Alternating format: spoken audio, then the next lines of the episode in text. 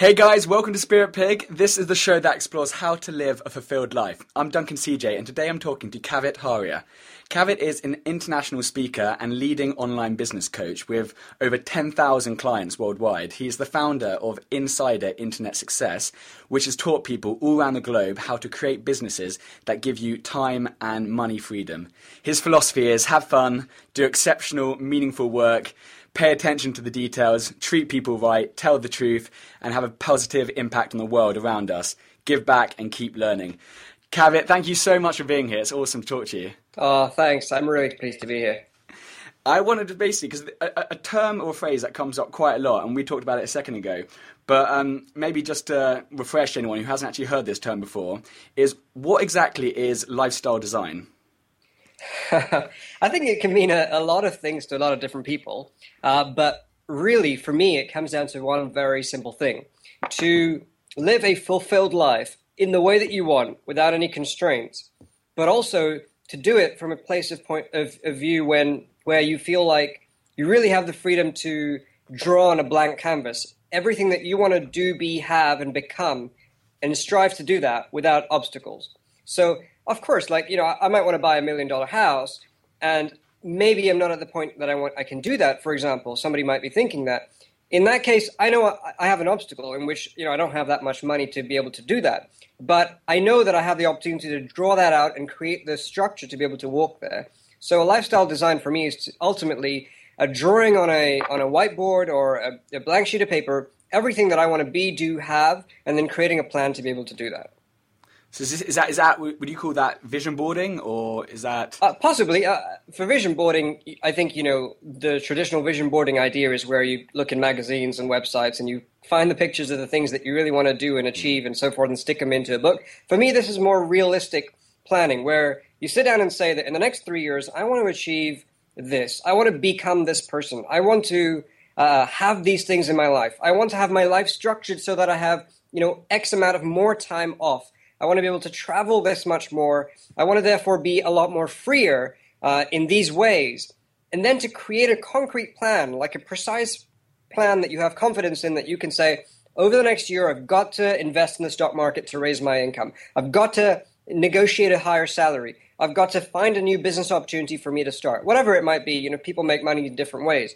But if your vision needs more money, then you make a plan to get more money. If your vision demands that you take more holidays, then you need to negotiate with the people that help you decide that you need to take holidays to take more holidays, whether it's your wife, it's your husband, it's your partner, it's your boss, whatever it is. But what I'm saying is you figure out exactly how you want your perfect day to be, which is what lifestyle design is about, having the ultimate perfect day in your book. And there's no right or wrong. Everyone has their own different view of perfect day. And then to make a plan to go and do it.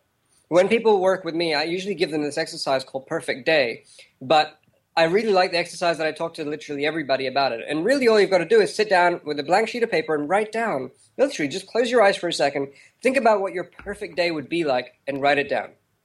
And it could be initially that you start thinking about things like, I want to wake up in the morning and have a great cup of coffee and then get to work. I want to do it at my leisure and not at 6 a.m. in the morning whatever for, for the person that isn't.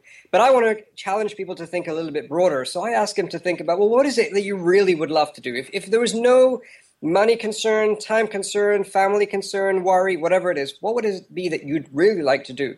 And then people start saying things like, I'd love to wake up and go for a walk on the beach. I'd like to be in a beach hut where actually the sun falls in into the windows and wakes me up as opposed to me having to wake up to an alarm clock. Then I want to go for a swim and then come back and make my lovely breakfast and juice. And then I'll open up my laptop and do my work or check the stock market or whatever it is that people do.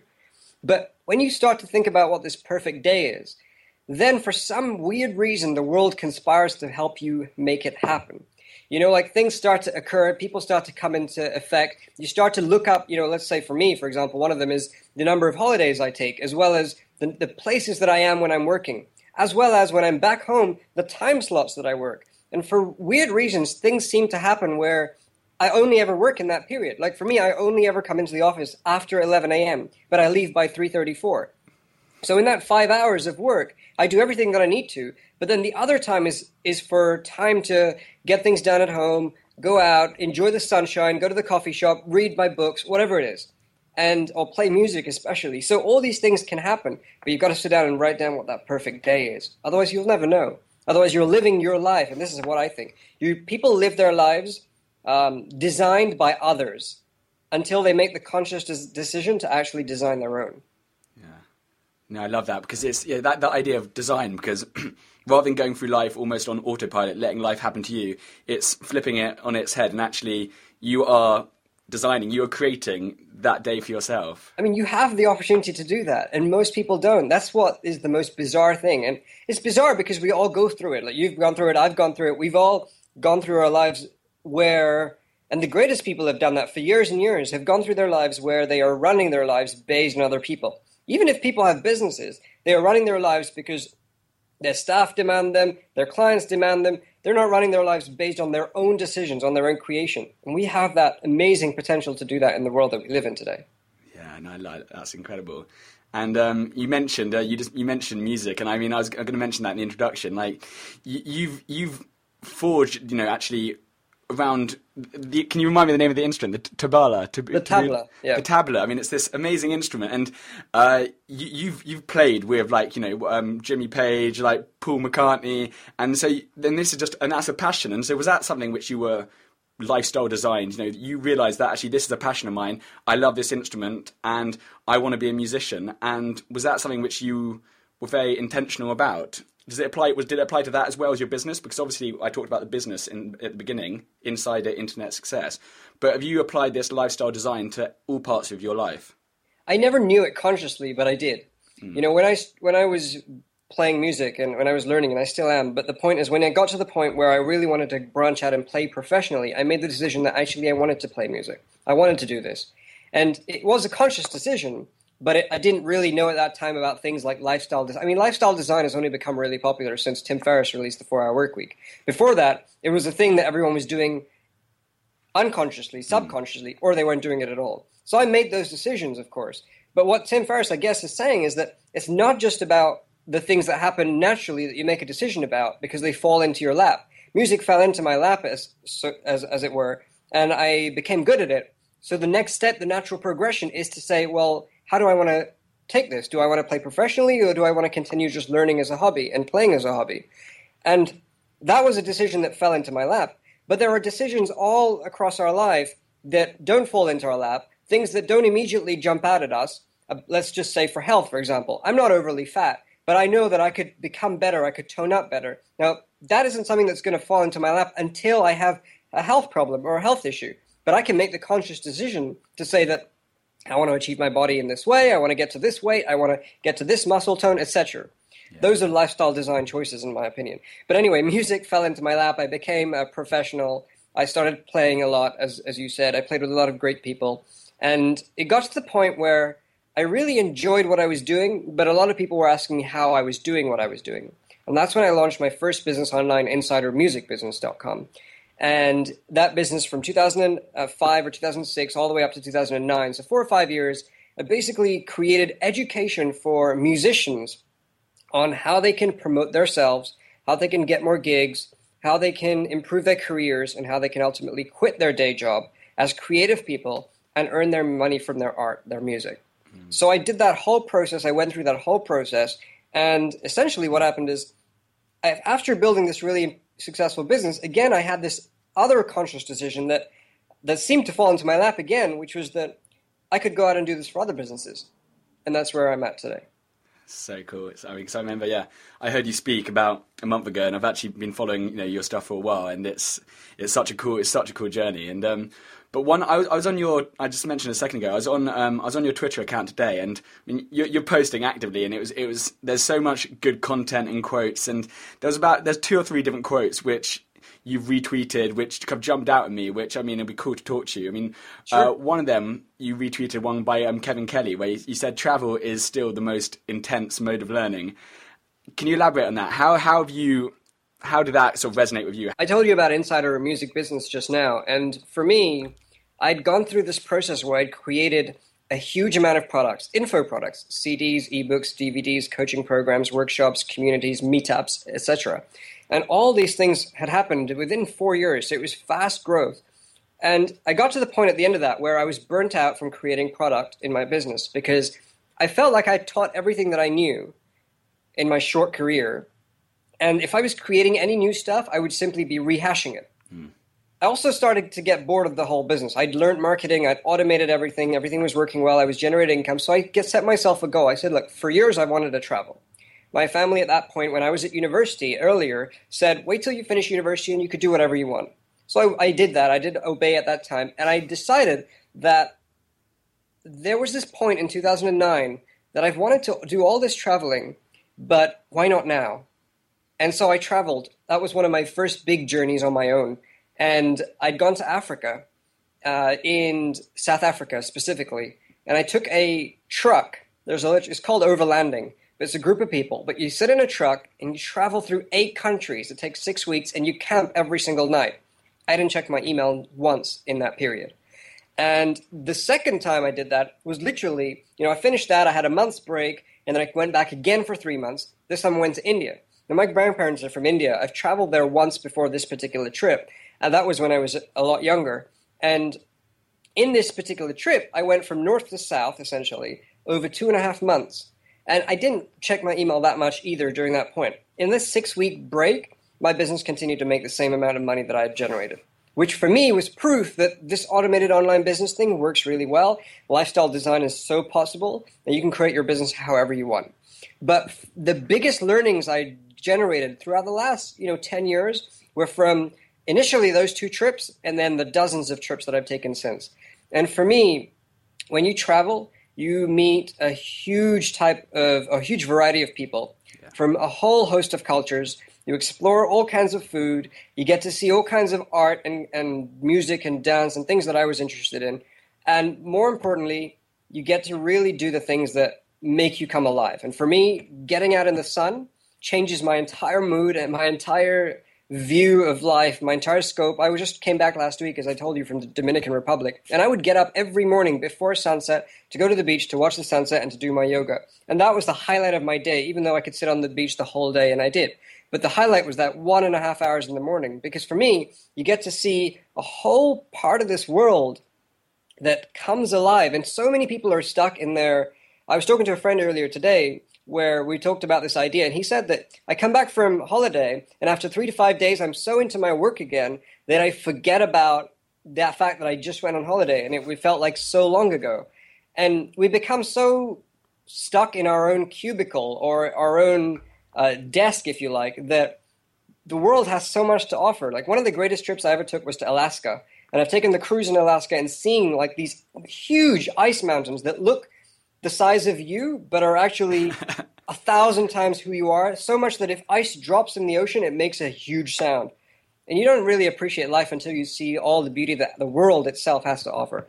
And so I think that's where that quote comes from, and, and the fact that I retweeted that. Yeah, no, I, I totally resonated with it. It was it just yeah it hit a call because I completely buy. I, I've done an Africa trip as well, and it's just no email, completely cut off, and it's it's just it's amazing. Uh, and another one which jumped out was because um, you mentioned Tim Ferriss earlier, and um, he said like a person's success in life can usually be measured by the number of uncomfortable conversations he or she is willing to have. Have you been in your life? Have you been willing to have those conversations? Yeah, I never used to. I never used. I always used to shy away from going to networking events. I always used to shy away from doing meetups. Uh, I, know, I always used to shy away from getting out and meeting people. I was this kind of person that ran my business from behind the laptop, and that was it. That's all you knew of me. But in the last five to six years, I've really gone out a lot more, and uh, it's been. I, I, feel like I'm an introvert, and so um, I, I, become an extrovert maybe when I when I'm speaking or when I'm doing this interview, maybe. But generally, I'm an introvert. I shy away from a lot of different things. And being an introvert immediately puts you on the back foot in your mind as to whether you can actually handle what people are going to say. Yeah. I always used to feel before all of this that people have better things to say than I do, and therefore I would always become subdued or stuck or under the thumb based on what they were saying. And I changed all of that slowly through natural progression and through the idea that actually to grow my business, I need more networks and to have better networks. And also to understand life better, you need to know more people better. Every single person you meet has something so different about them that it just transforms your outlook on life. One small conversation, if, even if it's 15 minutes, can, can leave with you some wisdom that really just changes everything. And so there is power, in my opinion, in having really good, meaningful conversations. And there is definitely power in being present with that person, listening to them without your phone, without any distractions, without anything else, literally maybe just with a, with a coffee, and then, you know, getting to the heart. Because that 15 minute conversation, even if it's five minutes, but really pure listening, I found has better meaningful relationships with that. And it helps you accept the no's and the rejections. So I've had a lot of no's and rejections in many different ways. Uh, for example, I've published, I've uh, submitted books for proposal by different um, established uh, groups of people that publish books, essentially, like Penguin and so forth. And I've had rejections from them. And it doesn't mean I'm going to stop. At the end of the day, I want my book to be published by an author house and not self-published. So I'm going to go after those deals.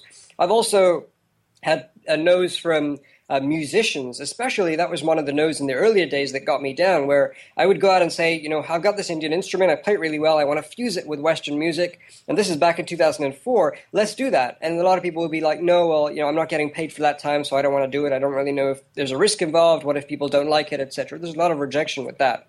There's a lot of rejection also when you try to get on the phone and you want to sell your product or your service to your client or to potential clients. And after an hour and a half on the phone call, they turn around the next day and they say, No, I'm not interested.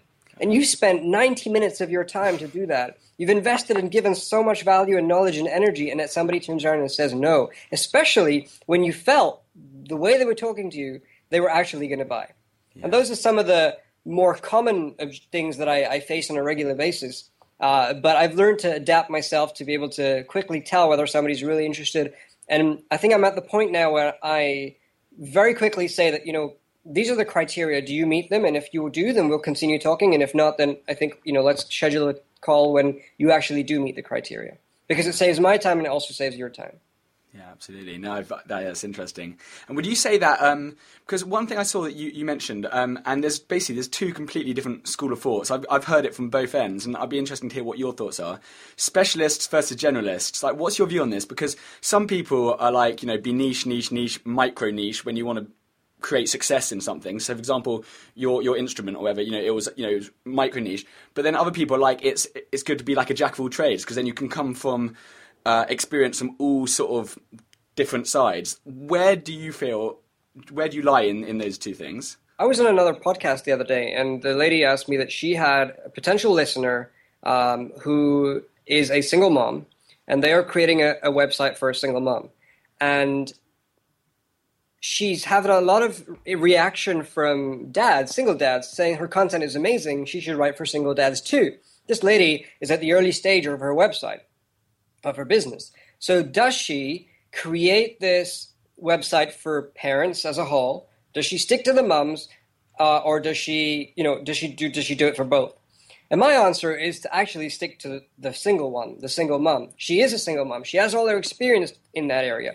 Build it up as a specialist. Become really well known as a single mom expert.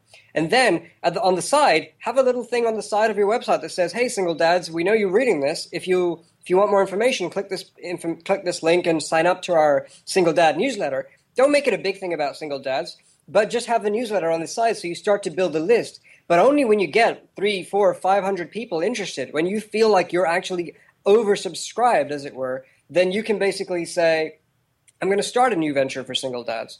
But if you don't do that and you have like three dads telling you it's great and you have 50 moms telling but you start to think, oh, let me open up and become a generalist to all parents, you don't have enough people to do that. You, in my opinion, what you do is you broaden too quickly hmm. and therefore the time that it takes to become really successful shortens. And that's the key. If anybody's going to become a generalist, they need to know that a generalist takes a lot longer for than a specialist to become more popular, have more traffic, grow their business a lot more, increase their sales because they are targeting a huge number of people. The reason I like specialists is because you very clearly know who your target audience is. And that's what it comes down to. If you know that your target audience is, for example, business owners, but those business owners that earn between two to five million dollars, that have under five staff, if you can be really, or maybe in that even live in the UK, if you can be that specific, about your target, then you're a specialist. Hmm. Otherwise, you're a generalist that targets all business owners between you know zero to five million that have no there's no limit to how much staff they could be. They could be anywhere in the world. You're doing the same thing. You're doing the same work, but you're a specialist in terms of your audience and you're a specialist in, or, or you're generalist in terms of your audience. And that itself, without even thinking about you know the tabla as an instrument, which could then be you know if I was to chunk up, it could be percussion. I'm not even thinking about that, but just do your specialism and your generalism based on your target audience, which then you'll find will allow you to open up very quickly to different audiences. That's I would really, do it that way. Yeah, that's really interesting. And I guess if, the, more specialists you get, you can then tailor your message, and it actually speaks to them probably on a much deeper level, doesn't it? Yeah, exactly, exactly, and they connect with you better. Yeah. Um, a bit of a detour, but I know that um, I, I, stumbled across one of your old blogs, um, like consciousness and awareness, or like, and I was reading, you know, awareness and consciousness, and um, as well as obviously business stuff, you've done a lot of the personal development, and you talked about, you know, you brought interviews on, and that was fascinating, and um, because this has been, I think I was going from 2005. So you've you've basically been involved in personal development as well for like more than 10 years. You've obviously read a huge amount. I know you had some great like recommended books. Like, have you found any key lessons or principles that have sort of stood the test of time? For example, gratitude or being present in the moment. Like, what are the kind of key ones that have really just for you stood like the test of time? That's a really fantastic question, and it's loaded. I've read personal development books since. Uh, uh, at least 15 years now. And uh, was I, this first one I ever stumbled upon. I, am trying to remember, remember what it is, but uh, one of the big ones that stand out in my head is, of course, The Monk Who Sold His Ferrari by Robin Sharma. And I read a lot of Robin Sharma and I follow him a lot. Uh, I like the way he succinctly brings everything together. Uh, but in terms of uh, time, I think that there are really three ver- very key points. The first is that the past does not equal the future. No matter what has happened before, no matter who has done something to you or what results you've created, or good or bad, even if they're good results, they do not equal the future. The future is, uh, in one sense, unwritten, in another sense, completely written, but it's all done by you in that very moment.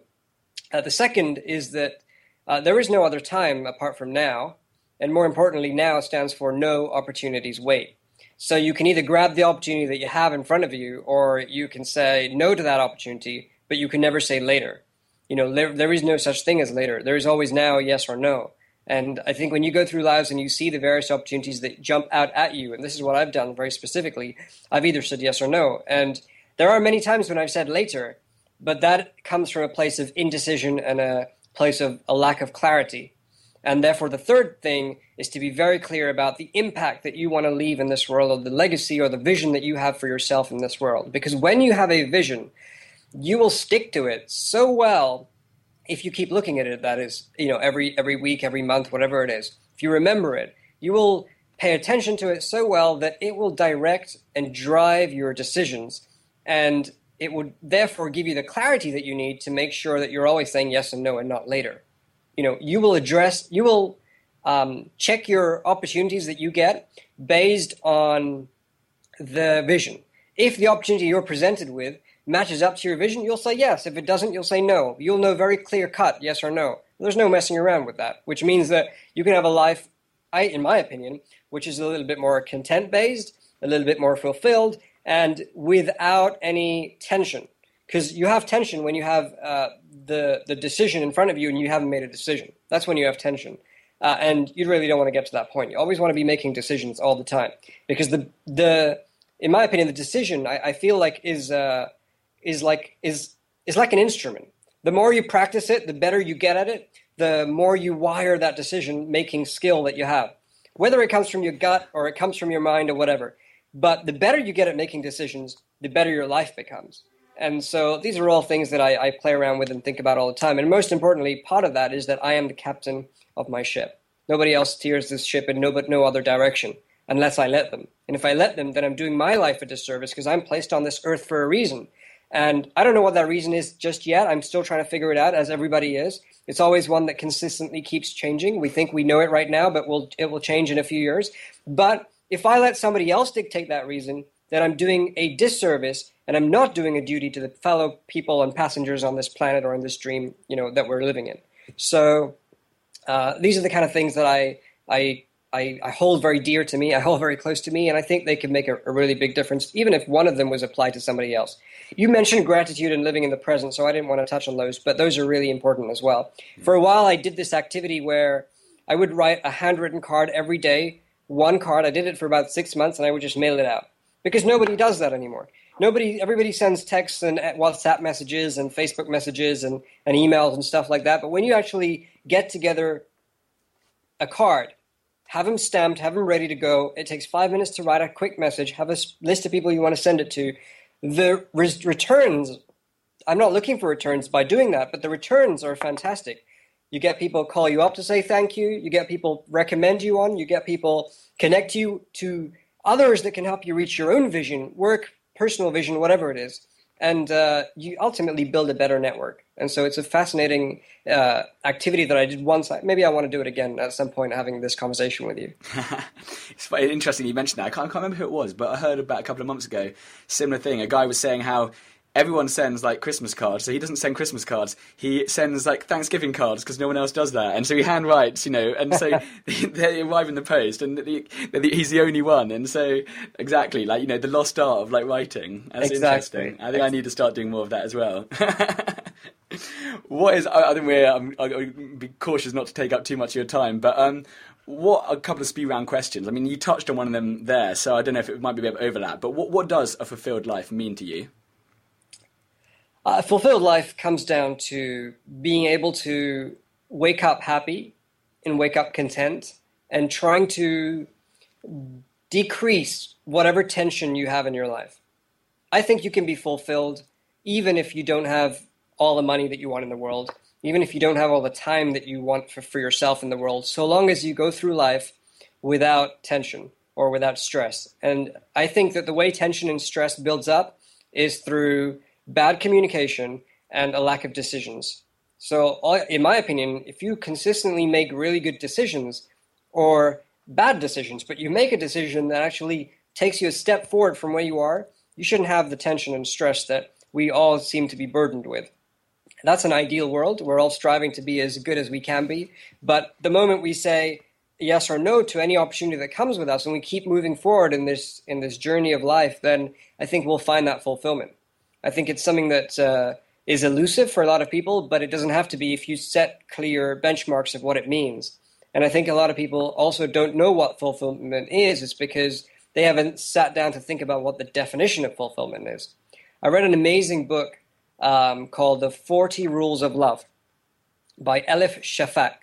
Uh, Shafak, I think. Uh, and it's she's a Turkish author. She writes this book where she uh, there's this two plays going on. One is between Rumi and uh, the Shams of Tabriz, these two amazing geniuses from our from our world, and another another lady basically in the U.S. and this traveling guy, and there's two love stories that coincide. And she talks about how they they work, and these forty rules seem to come out of these two love stories. But really, when you read them, I think they define what fulfillment in life is all about. Amazing. I'm gonna, I'm gonna, I'm gonna chuck that. I'm gonna get the uh, the 40 rules of love. I'm gonna put that in the show notes. Yeah. That that might actually that might actually my third my my my other speed round question was: Are there any books or resources which have changed or had a big impact on you? Is that is that your choice? Uh, there are lots and lots of books that had an impact on me for sure. Um, but this one is one that I've read before. I reread it again. For, uh, there's one that I read a long time ago that I haven't read for a while now, but it's called "How to Make One Hell of a Profit and Still Get to Heaven." So it brings together your concepts because uh, this is about personal development and you know other things like business and life. This this brings together both to show you that it's okay to make money. Here's how to make money, and here's how a spiritual person might make money. And uh, it's by John Demartini, And uh, th- those are really really good books that I'd recommend really anybody to read. Uh, they'd give a they'd give a eye opening opportunity to anybody who's looking for something like that. Uh, and then the other book that I really recommend is called The Four Agreements by Don Miguel Ruiz. The Four Agreements. I, I sorry, I, I, was just smiling to myself because I read that three days ago. I literally, I, have just, I've just finished it. As yeah. actually, no, actually, no, I've got, I've got about twenty pages left to read. But it's, yeah, yeah it's fantastic, and isn't it? After that, he's got a lot of different books. But the second one I'd recommend if you, if anyone really enjoys that, is called The Mastery of Love. I think it's better than the Four Agreements, but I think that reading the Four Agreements sets you up for the next one, The Mastery of Love.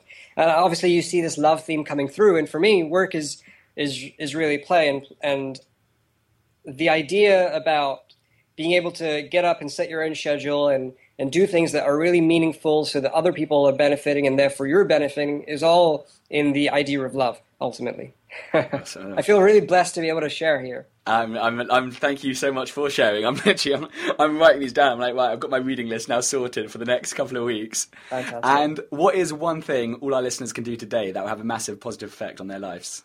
I read this amazing quote um, by Susan Cain from a book called The Quiet Power of Introverts. And she says, Everybody shines given the right lighting. And I think if you spend just a few minutes to think about what that really means for you, like everybody shines given the right lighting. And the fact is, everybody uh, listening to this podcast for sure has the right lighting. You just set that spotlight on them with this show. So everybody shines given the right lighting can go a long way to giving you the inspiration, the motivation, the power that you need because you know that you have whatever it is to, to light up the world. I love that. That's amazing. Thank you. And uh, finally, how can people stay in touch? Where can we send them? How can people find out more about you? Uh, Twitter, definitely. I, am going to chuck definitely your Twitter below because you're constantly posting just amazing content, quotes, thoughts, articles. So that's one place. But where else? Yeah, thank you. That's very kind. Uh, my website is www.insiderinternetsuccess.com. I N S I D E R. Insiderinternetsuccess.com. And uh, what I will say is that I know this is a person development slash leadership kind of show, but if you are the kind of person that is looking to find more time, more money, more freedom through having an online business, then I can only share with you the stories and successes of our clients. And that's what you'll find on that website. And there's even a book you can download for free, which is really just case studies. And you can see people like you and I that have gone through this entire process and literally uh, worked with us to build their businesses online to six figures in a year. And that case study is available as a book as well as on, the, on that website, insiderinternetsuccess.com. Fantastic. Kavit, thank you so so much for talking to me today. I've, it's been I, I, loved it, absolutely loved it. It's been amazing, and uh, I know you're a busy busy man, so I really appreciate you giving the time to us today. My pleasure. It was fun. Thank you. Talk soon.